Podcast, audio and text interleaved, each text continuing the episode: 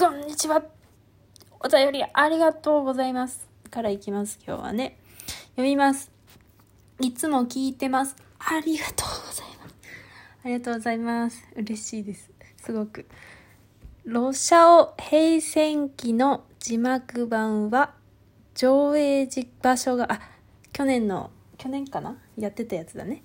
は、上映場所が少なかったのと、上映館がミニシアター中心だったのもあって、見たくても見れない人をよく見ていたので、日本語吹き替え版の全国ロードショーが決定決定して最高です。とても面白かったので、もし見られた際は、ぜひ感想を聞かせてほしいです。差出人名がストーカーっぽくてすみません。いや、そんなことないっす。ありがとうございます。よっしゃ、よしっていうのは、こう、話題にするメッセージを選ぼうをして、ありがとうございます。ありがとうございます。これね、絶対この読み仮名振ってもらってなかったら、絶対わかんなかった。ありがとうございます。めっちゃ助かった、これ。ロシャオヘイ戦記。あ、黒って書いてヘイって読むんだね。へえ、ロシャオルーじゃないんだ、これ。ロシャオヘイ戦記。ありがとうございます。そっか、通りでなんかさ、やっぱ東京の人しか見れない感じだったのかな、去年は。なんか、なんか二次創作でちらっと見て、なんかめっちゃ動き良さそうだなって思っていたけど、こう、なんか、うん、見方が難しいなっていうのがその通りだったんだ。そうだね、見たいね、11月だもんね。11月の、まあ、5日に行けた、5日って5じゃないよ。行けたらいいなと思います。ありがとうございます。でもいつも聞いてますってめっちゃ嬉しいので、全然ありがとうございます。あれだよね、あの、あのさ、なんか師匠みたいな人がさ、師匠かわかんない。ちょっとさ、桜井貴弘じゃん。あはははは。もう約束された勝利ですからね、これは。いやーなんかさ、このつながりで言う喋るけどさ、昨日、あれ見たのよ。えっ、と、バンプオブチキンとポケモンの MV コラボ。いやー、あれは泣いたんだけど、まあその前にね、そのさ、でさ、最近まあ忙しくていろんなことやってて、なんかポケモン関連を見ていなかったんだけども、やっとさ、あの、ポケモンの第7話かな？あの、ソードシールドの前日談のお話のアニメの第7話を見たわけ。やっと。1ヶ月くらい経ったけど。それでさ、でもさ、ダンデがさ、ダンデがね、桜井貴弘じゃん。ねさ、もうそれ見てさ、いや、好きだったんだけど、まあ余計にハマったっていう経緯があるからさ。でもさ、イメージが違ったからさ、なんかもうちょっとうちのイメージダンデのイメージは、おっきあゆ、おっきあゆりょうたろうさんあたりだったんだよね。うん。だだからまああそうなんだな優しい系になるのかなって思ってた。あ私の桜井貴弘イメージちょっと優しい系だからそんなうさんくさい系に直通でいかない。でねでねそれででも聞いたのよ。あなんかよかったね。もう何でも全校テーマンだから何でもいいって言っちゃいそうなんだけど。なんかでもイメージ以上にちょっと若若い感じ？なんか声が高めであ若い感じなんだっていうことが分かった。あれさ公式設定って20歳なのか？ななんかこの間こう N と同年代だよね？みたいなツイートを見かけてあえそそうなん？みたいな。N の方がめっちゃ若く見える？みたいな。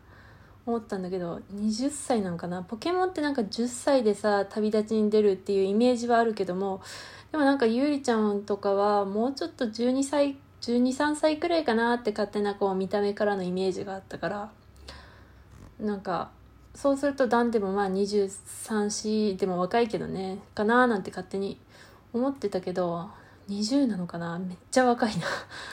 若って思ったけど。だとするとまああの感じのなるほどってなるね。でもやっぱその若手声優を使うのではなくその桜井貴弘さんという結構まあまあ中堅ベテランなのかな？ベテラン？うん。を使うっていうのはやっぱその貫禄を出すためなのかな。あのネズさんのカメラこうガーンってやるとこも良かったしあのねその うち 6, 6話とか5話とかちょっと見てないんでね。なんか熱盛とか忙しくて 後で見ます。あとキバナさんもさあいいねーと思ったね。いいねいいね。アニメアニーポケさのキバナ会さ録画してあるんだけどまだ見てないんだよね。だからつちょっといろいろいろいろやっててやっぱさすがに同時にいろいろできんからでもよかったなあのあの人だよねあ、鳥海さんか。と、鳥海、鳥海だよね。鳥海さんだったんだね。アニメ版のキバナ。あれよかったな。いい感じだった。すごく。なんか、やっぱ、こう、さわ、ちょっと、え、鳥海さんってあんま爽やかなイメージないけど、なんか爽やかだった気がする。そう、うちのさ、イメージ、中井和也さんだったの、キバナ。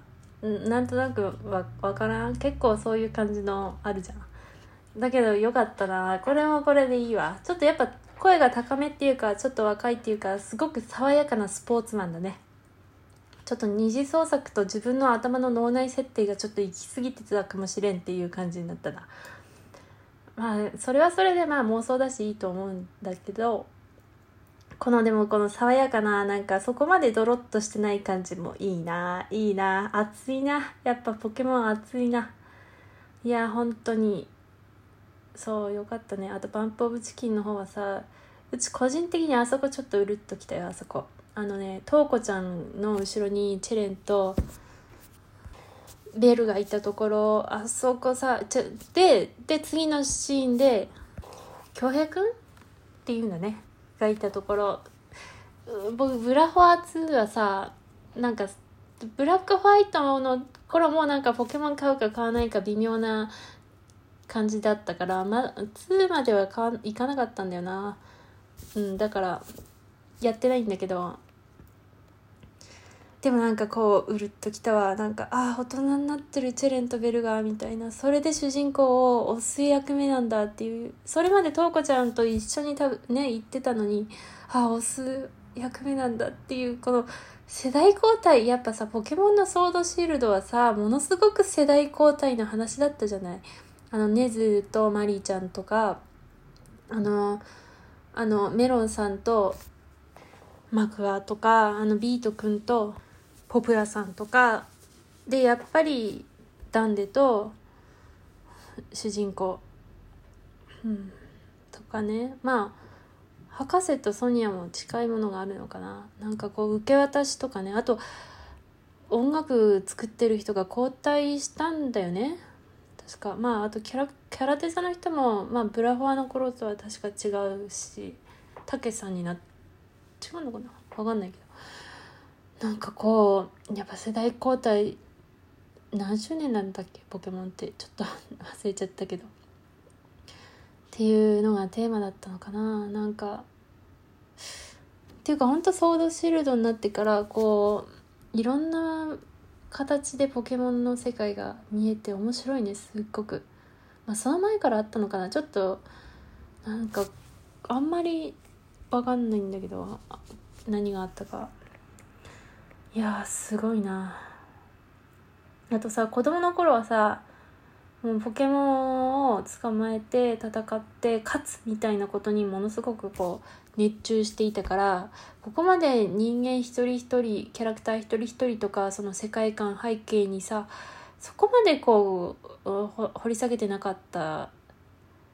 なんかむしろチャンピオンとライバルぐらいしか記憶にないみたいな。いやあったけどあったけどなんかそこまででもなかったのがやっぱ大人になったせいかなんか全然違う見方ができる。やっぱこれも作ってる人たちのやっぱ熱量のおかげなんだろうね。だってもし作ってる方がそういうの入れてなかったらもう全然ね掘り下げたって全然何にもたどり着かないけどやっぱ作ってる方で多分思い入れがあるからこういろんなものが見えてくるいや面白いね本当にうんあとやっぱさ、こう主人公、まあ個人的に話になっちゃうのかな。主人公を大事にしてる感がいいね。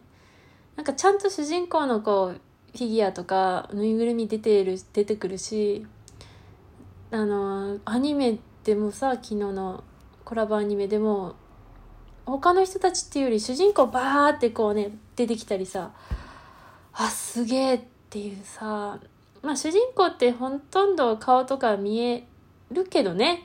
移動してる時ずっとあのドット絵だとしても見えてたけどなんかまあ悪かないけど最近のソシャゲだとさまあそれ悪いっては言えないんだけどこう主人公のことが全然見えなかったりしてさそうだね動かさないっていうのもあって。でうちはやっぱこういう主人公結構出てくるやつをまあまあ目立たなかったけどね。当時はそんな目立たなかったけどでも主人公がいっぱい出てきたりあと少女漫画とか読んでも主人公いっぱい見てたからこう最近のソシャゲにちょっと物足りなさを私は感じてしまいがちなんだよね。どうしてもね。だけどなんかやっぱポケモンはこう主人公も大事にしてくれるからうちも嬉しいわ。主人公ってさまあ自分でもあるんだけどでも一人の人間としても見ているからもうなんつうか一番応援してる子なんだよな。え主人公ってやっぱ一番応援しない？ゲーム中さ一番応援してる。てか自分なんだけど自分ある意味ピカチュウみたいなものなのかな。相棒みたいな。応援してる子？わかんないけど。だからやっぱさ主人公がもうなんか熱い展開になると「やったよっしゃ!」ってなるし。いやでやっぱああやって見れるともう涙が出てくるね。誰よりも感情移入してるキャラクターだから。ほんとあ最高って思う。あとライバルっていいな。あなんか思い出アルバムっていうかその懐かしさとかそういう情感に来たね。うん。いやー面白いわ本当に。なんか創作と創作。うんすごいな。